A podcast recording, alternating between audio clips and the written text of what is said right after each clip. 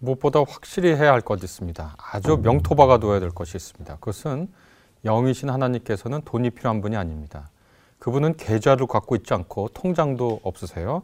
고린도 후서하고 고린도 전서에 헌금 어떻게 하라고 어떤 자세로 하라고 아주 구체적인 지침을 내려주고 있습니다.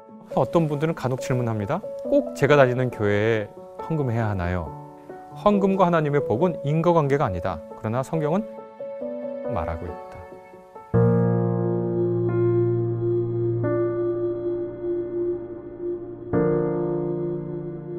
무엇보다 확실히 해야 할 것이 있습니다. 아주 명토박아 둬야 될 것이 있습니다. 그것은 영이신 하나님께서는 돈이 필요한 분이 아닙니다. 그분은 계좌를 갖고 있지 않고 통장도 없으세요. 돈이 필요한 사람은 우리입니다. 그런데 우리가 하나님께 헌금을 한다고 하고 또 하나님을 위해서 예물을 드린다고 할 때 이것이 뭘 의미하는지 우리가 잘 살펴보아야 합니다. 고린도 후서 9장 13절에 보면 이런 말씀이 있는데요. 여러분의 이 봉사의 결과로 그들은 하나님께 영광을 돌릴 것입니다.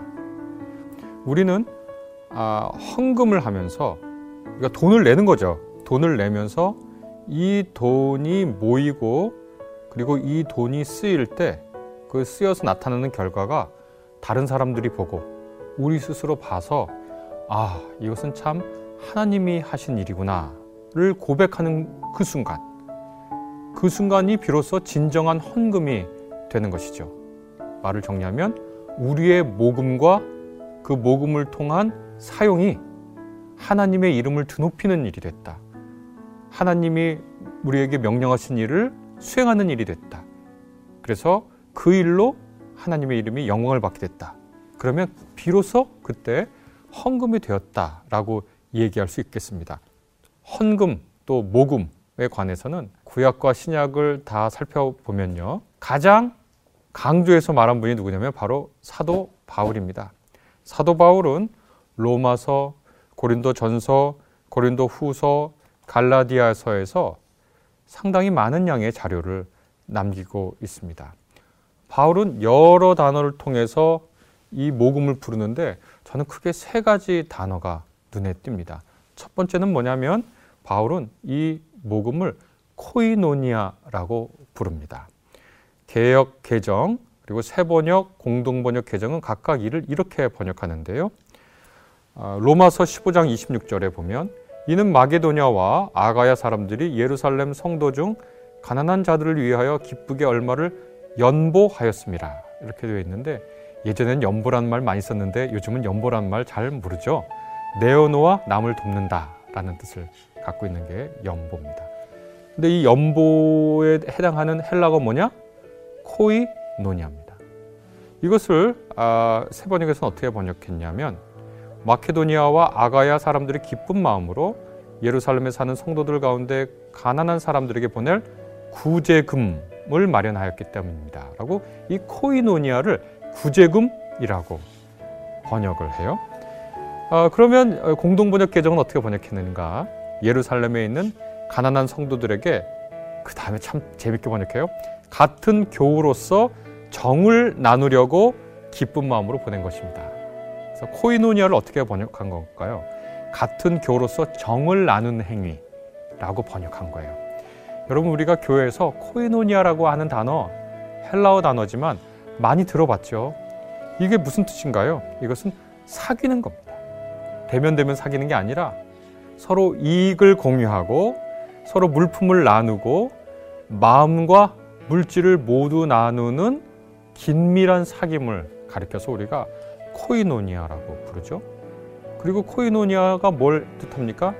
내가 어떤 사람에게 따뜻한 마음을 가지고 그를 돕기 위해서, 그와 함께하기 위해서 그의 처지를 보살피려고 하는 착한 의지, 그런 태도, 이런 것들을 우리가 코이노니아라고 부릅니다. 그리고 이러한 자기의 선한 마음, 도우려고 하는 의지, 또 깊은 사귐의 증거, 증거물 이런 것들을 코이노니아라고 부르는데 헌금은 무엇인가? 바울은 헌금에 가장 중요한 걸 하나 얘기합니다. 뭐냐면 어려움에 처한 형제 자매들과 깊은 연대와 사귐을 가능하게 해준 것으로서의 헌금을 얘기합니다. 한쪽이 어려움에 처했을 때 우리는 그들과 공동 운명임을 확인하면서 지지하고 연대하고 우리가 옆에 있어 라고 위로하고 격려하는 것으로서의 헌금. 이것이 헌금을 말하는 바울의 첫 번째 단어입니다. 코이노니아다. 두 번째, 바울이 예루살렘 성도들을 향한 모금을 무슨 단어로 부르냐면 디아코니아라 고 어, 부릅니다. 고린도 후서 8장 19절에서 20절에 이 모금에 참여하는 것, 이것을 디아코니아 행위라고 부르는데 바울이 디도가 이 모금의 중요한 역할을 담당하게 되었다라고 고린도 교인들에게 알리면서 이렇게 얘기합니다. 이뿐 아니라 그는 디도입니다. 동일한 주의 영광과 우리의 원을 나타내기 위하여 여러 교회의 택함을 받아 우리가 맡은 은혜의 일로 우리와 동행하는 자라. 그다음에 20절에 이렇게 되어 있습니다. 이것을 조심하면 우리가 맡은 이 거액의 연보에 대하여 아무도 우리를 비방하지 못하게 하려 합니다. 아까는 코이노니아인데 연보라고 번역했잖아요. 근데 이번 여기서 번역한 연보라는 단어 헬라어의 디아코니아입니다. 그러니까 코이노니아도 디아코니아도 모두 연보라고 번역을 했는데요. 이것을 새 번역은 어떻게 번역하냐면 이렇게 번역합니다. 우리가 맡아서 봉사하고 있는 이 많은 헌금을 두고 새 번역은 어떻게 번역했냐면 봉사하고 있는 이 많은 헌금 이렇게 번역을 합니다. 고심들을 많이 한 거죠. 이 디아코니아를 어떻게 번역할지. 마지막으로 공동 번역 개정은 이렇게 번역합니다. 우리가 그들을 보내는 것은 우리가 이 막대한 의연금을 이라고 번역을 합니다. 디아코니아를 의연금 이렇게 번역했는데요. 디아코니아가 무슨 뜻입니까? 디아코니아 이것은 섬기다라고 하는 겁니다. 이거 매우 재밌는데요. 우리가 어려운 처지에 있는 사람들을 돕는 것을 우리가 흔히 뭐라고 부릅니까? 자선이라고 불러요. 자선은 조금 그런 뜻은 없는 거지만 사실은 나는 이렇게 갖고 있고 넌 이렇게 부족하니 내가 선한 마음으로 당신에게 이렇게 줍니다. 라는 게 자선이잖아요. 근데 섬김은 뭐죠? 섬김은 내가 마땅히 섬겨야 할 대상을 내가 예우해야 할 대상, 내가 아, 대접해야 할 대상을 마땅히 내가 하는 거예요. 그러니까 자선은 어떻게 보면 조금 아, 꼭 그런 뉘앙스는 아니지만 위에서 밑으로 흐르는 듯한 느낌이에요. 근데 섬김은 아래에서 위로 가는 거죠. 요게 바울이 사용하는 매우 절묘한 단어입니다. 우리가 모금을 해서 돈을 주는 행위가 섬기는 행위라는 거예요. 마땅히 해야 하고 그들은 그런 대접을 받을 만한 가치가 있으니 그렇게 하라고 하는 그런 얘기죠. 우리의 헌금에 대한 생각을 완전히 바꾸어 두죠. 말로만 하는 게 아닙니다. 야고보서 2장 15절에 보면 말로만 하는 행동이 있어요.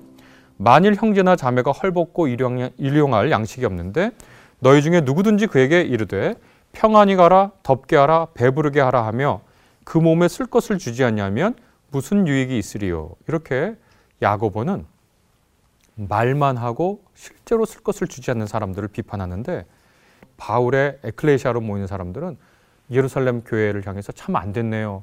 하나님께서 돌보시기 바래요. 라고 말로 하지 않고 구체적인 섬김의 형태인 돈을 통해서 그들에게 전달하고 있는 겁니다. 참 놀라운 저 명명이에요. 우리가 자선이라고 하면 여러 가지 잘못된 길로 갈 수가 있습니다. 자선이라고 하면 내가 그 행위를 하고 나서 내가 스스로 뿌듯해 할 수 있어요. 어, 위선과 외식에 찰 수 있죠.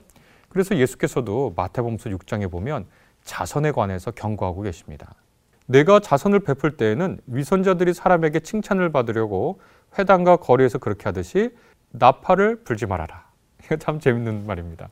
어떤 학자들 들으면 실제로 이렇게 했다는 거예요. 누군가가 어떤 사람들에게 어떤 자살을 할 때 나팔을 불어서 여기서 선한 일이 있다라고 알린다는 거예요. 예, 그런데 이제 예수께서 말씀하시는 건 뭐냐면 내가 진정으로 너희에게 말한다. 그들은 자기네 상을 이미 다 받았다라고 얘기하시면서 자선을 베풀 때는 오른손이 하는 것을 왼손이 모르게 해라. 이렇게 자선을 어, 은밀하게 하라고 촉구를 하시잖아요. 그런데 지금 바울이 예루살렘 성도들을 위해서 고린도 교인들에게 모금하라고 하는 이 행위는 자선이라고 불리지 않고 섬김이라고 부른다. 이것이 헌금의 두 번째 정신입니다. 첫 번째 정신은 깊은 코이노니아. 두 번째는 섬김입니다. 그리고 이 섬김은 바로 예수께서 마가복음 10장 45절에서 나는 섬김을 받으러 온 것이 아니라 섬기러 왔다 할 때 그 단어하고 같은 단어입니다. 무슨 말입니까? 이렇게 섬기는 것이 성도의 신앙의 매우 핵심에 속해 있다라고 얘기할 수 있겠습니다. 또 마지막으로요. 카리스라고 말합니다. 카리스라는 건 무슨 뜻인가? 카리스는 기본적으로 은혜라고 하는 뜻이거든요. 고린도 후서 8장 4절에 보면 요 세 단어, 코이노니아, 디아코니아, 그 다음에 카리스라는 단어가 세 가지가 모두 함께 쓰였는데요. 이렇게 개역, 세번역, 공동번역 개정은 이렇게 번역합니다. 이 은혜와 성도 섬기는 일에 참여함에 대하여 우리에게 간절히 구하니 이렇게 되어 있는데 이 은혜가 카리스고요. 성도 섬기는 일, 아, 이것은 디아코니아고요. 참여함, 코이노니아입니다. 그걸 그렇게 번역했는데 새 번역은 그들은 성도들을 구제하는 특권에 동참하게 해달라고 이렇게 새 번역은 번역했습니다. 카리스를 뭐라고 번역했냐? 은혜라고 우리가 흔히 얘기하는 것을 새 번역은 특권이라고 번역했습니다. 마지막으로 공동 번역 개정은 이렇게 번역합니다. 성도들을 구제하는 일에 참여하는 특전을 달라고. 특전이 여기서 카리스입니다. 참 재밌습니다. 은혜를 받아서 그 받은 은혜를 다시 베푸는 일을 특권 혹은 특전이라 번역해야 마땅하다라고 학자들이 생각한 겁니다. 물론 우리나라 번역하는 분들만 이렇게 번역한 거 아닙니다. 어, 뭐 영어 성경을 읽든요, 아니면 다른 외국어 성경을 읽어도 카리스를 특권, 특전이라고 번역한 사례가 있습니다. 카리스라고 하는 거 이것은 뭐냐? 고린도 후서 8장 첫부터 보면 하나님의 은혜 곧 카리스의 마케도니아 교인들이 반응한 것을 바로 이 모금 행위라고 바울이 얘기합니다. 자신들이 받은 하나님께로 받은 그 카리스를 예루살렘 교인들을 위해 나누는 행동 그것이 카리스의 행동입니다. 주 예수 그리스도께서 베푼 카리스를 받아서 누리는 사람은 그 카리스에 감동해서 다른 사람들 향해서도 그렇게 행동하는데 그것이 바로 카리스라고 부릅니다. 그러니까 특권, 특전이라고 불러도 좋은 번역 같아요. 저는 하나님에게 은혜 받은 사람입니다.를 알리는 특권이니까요. 내가 그 행동을 하는 것이 이런 카리스의 확장, 하나님이 인간을 향한 카리스가 성공했고 하나님의 은혜가 점점 퍼져 나간다라고 하는 것인데요. 이것이 바로 헌금의 세 번째 의미다. 저는 그렇게 얘기할 수 있을 것 같습니다. 이 일을 통해서 우리가 비록 마케도니아 사람들, 고린도 교인 사람, 고린도의 사람들, 갈라디아 사람들, 또 심지어 로마 교인들이 모금을 해서 예루살렘 교인들이 갖다 줄 거예요. 그럼 그 돈을 쓴 사람은 누굽니까? 예루살렘 교인들입니다. 하나님에게 무슨 어떻게 돈을 드릴 수가 있어요? 그러면 바울은 이렇게 얘기합니다. 고린도 후서 9장 12절 이하부터 여러분이 수행하는 이 봉사의 일은 성도들의 궁핍을 채워줄 뿐만 아니라 많은 사람들로 하여금 하나님께 감사를 넘치게 드리게 할 것입니다. 제가 처음에 말씀드렸듯이 교회에서 우리가 돈을 내서 돈을 모으는 이 모금 행위가 지금 헌금이 되어 가고 있는 겁니다. 여러분의 이 봉쇄의 결과로 그들은 하나님께 영광을 돌릴 것입니다. 헌금이 되어 가고 있죠. 그것은 여러분이 하나, 예, 하나님께 순종하여 그리스도의 복음을 고백하고 또 그들과 모든 다른 사람들에게 너그럽게 도움을 보낸다는 사실이 입증되었기 때문입니다. 하나님의 은혜가 이 땅에서 성공한 것이죠. 그래서 이 돈은 인간의 모금이 아니라 더 나아가서 헌금이 되는 것이죠. 그렇다면 이 코이노니아와 디아코니아와 카리스로의 헌금을 어떻게 해야 할까요? 언제 해야 할까요? 어떤 방식으로 해야 할까요? 헌금에 대해서 바울이 여러 많은 얘기를 했다고 했는데 고린도 후서하고 고린도 전서에 헌금을 어떻게 하라고 어떤 자세로 하라고 아주 구체적인 지침을 내려주고 있습니다. 그래서 이 본문을 우리가 한번 잘 읽어봤으면 좋겠어요. 고린도 후서 8장 12절에 보면 이렇게 되어 있습니다. 헌금을 할 때 기쁜 마음으로 사실은 특권을 행하는 마음으로 하라는 거니까요. 그 다음에 나오는 구절 눈여겨보면 좋겠습니다. 각자의 형편에 맞게. 교회에서 일률적으로 정해줄 수 없습니다. 누군가가 당신 이렇게 이렇게 헌금하라고 마구 말할 수 없어요. 단지 어떻게 하느냐? 첫째, 기쁜 마음으로. 그것은 정서죠. 그것은 내가 이 삶이 하나님의 은혜 안에 있다고 하는 신앙 고백의 깊은 상태입니다. 둘째, 각자의 형편에 맞게. 하나님께서는 맞게 바치면 하나님께서는 그것을 기쁘게 받으실 겁니다. 하나님께서는 없는 것까지 바치는 것을 바라지 않으십니다. 라고 고린도 후서 8장 12절에서 아주 분명하게 얘기하고 있습니다. 하나님께서는 없는 것을 우리에게 바라시는 그런 가혹한 분이 아니십니다. 기쁜 마음으로 각자의 형편에 맞게 우리가 감당할 수 없는 헌금을, 헌금을 하나님께서 기뻐 받으지 않으세요? 13절에 보면 나는 다른 사람들을 편안하게 하고 그 대신에 여러분을 괴롭게 하려는 것이 아닙니다. 평형을 이루는 것입니다. 이렇게 얘기하는데 또 굉장히 중요한 말씀입니다. 당신들은 지금 이 형편에서 이만큼 가졌어요. 그러면 그것을 기쁜 마음으로 형편에 맞게 억지로 내지 않, 내, 억지로가 아니라 기쁜 마음으로 내면 이것을 가지고 부족한 사람들에게 주어서 형평을 맞추는 거예요. 너랑 나랑 같은 식구예요. 이게 이제 가족 이데올로기도 하는데요. 가족 생각이기도 하는데 한 가족이 있는데 큰 첫째는 너무너무 잘 살고 둘째는 너무너무 가난해요. 그러면 가족으로서 면목이 없죠. 그렇죠? 부모된 심장, 심정에서는 첫째와 둘째 사이에 그렇다고 첫째가 둘째 다 도와주라는 건 아니죠. 둘째가 저렇게 너무 힘들면 첫째한테 말하게 되어 있죠. 그런 심정을 얘기하는 겁니다. 평형을 이루려는 것입니다. 라고 바울이 얘기합니다. 고린도전서 16장 1절에도 성도들을 도우려고 모으는 헌금에 대하여 말합니다. 내가 갈라디아 여러 교회에 지시한 것 같이 여러분도 그대로 하십시오. 라고 2절부터 구체적인 얘기하는데요. 매주 첫날에, 네, 일요일이죠, 주일. 그러니까 날짜를 정하는 거예요. 그렇죠?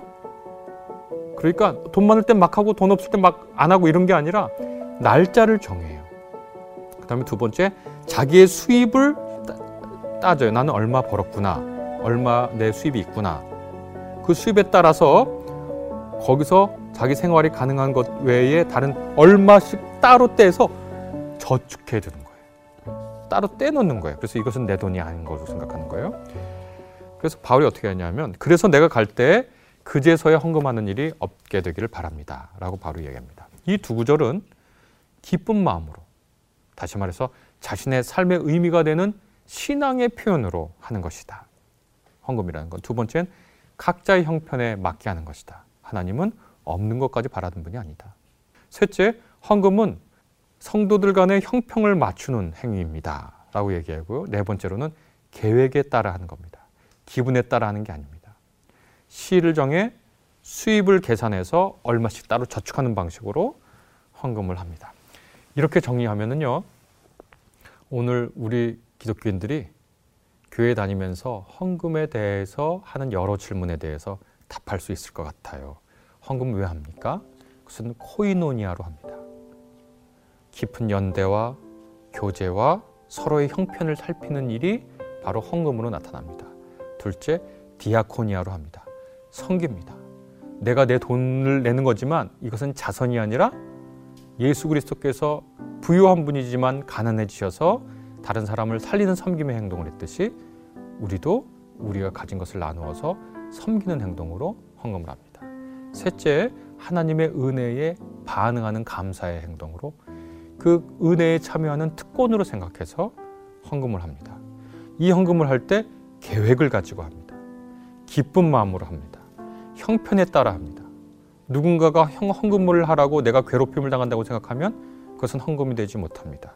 그리고 이건 헌금을 하는 것 자체가 중요하지만 이것이 모아져서 사용될 때 그 사용을 통해서 하나님의 영광과 하나님의 아름다운 이름이 드러나는 다시 말해서 진정한 헌금이 되게 하는 그 과정까지 우리는 잘 지켜보면서 우리의 모금이 헌금이 되고 있는가를 살펴야 할 책임이 있는 거죠. 그런 권리도 있고요.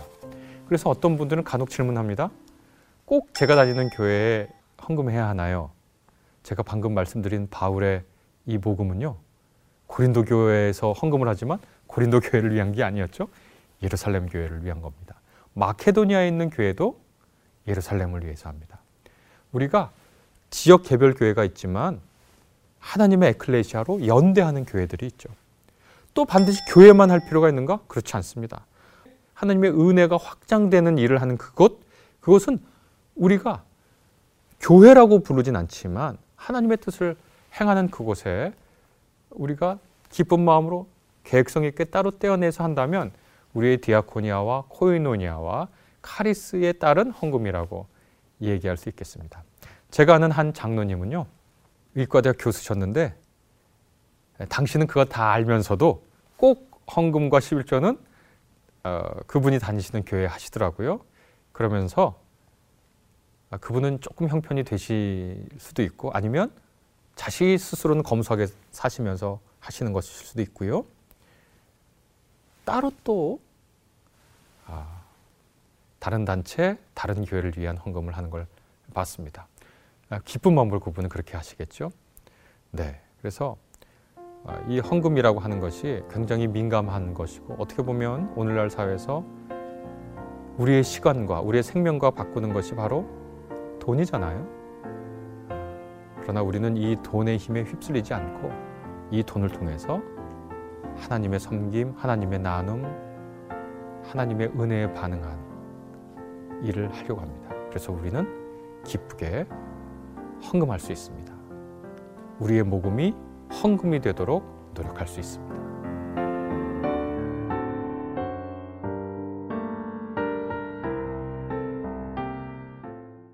교회가 우리의 신앙을 지켜주고 우리의 신앙의 터전이고 우리의 신앙 공동체이기 때문에 공동체를 위해서 헌금을 사용한다는 것은 마땅한 거거든요.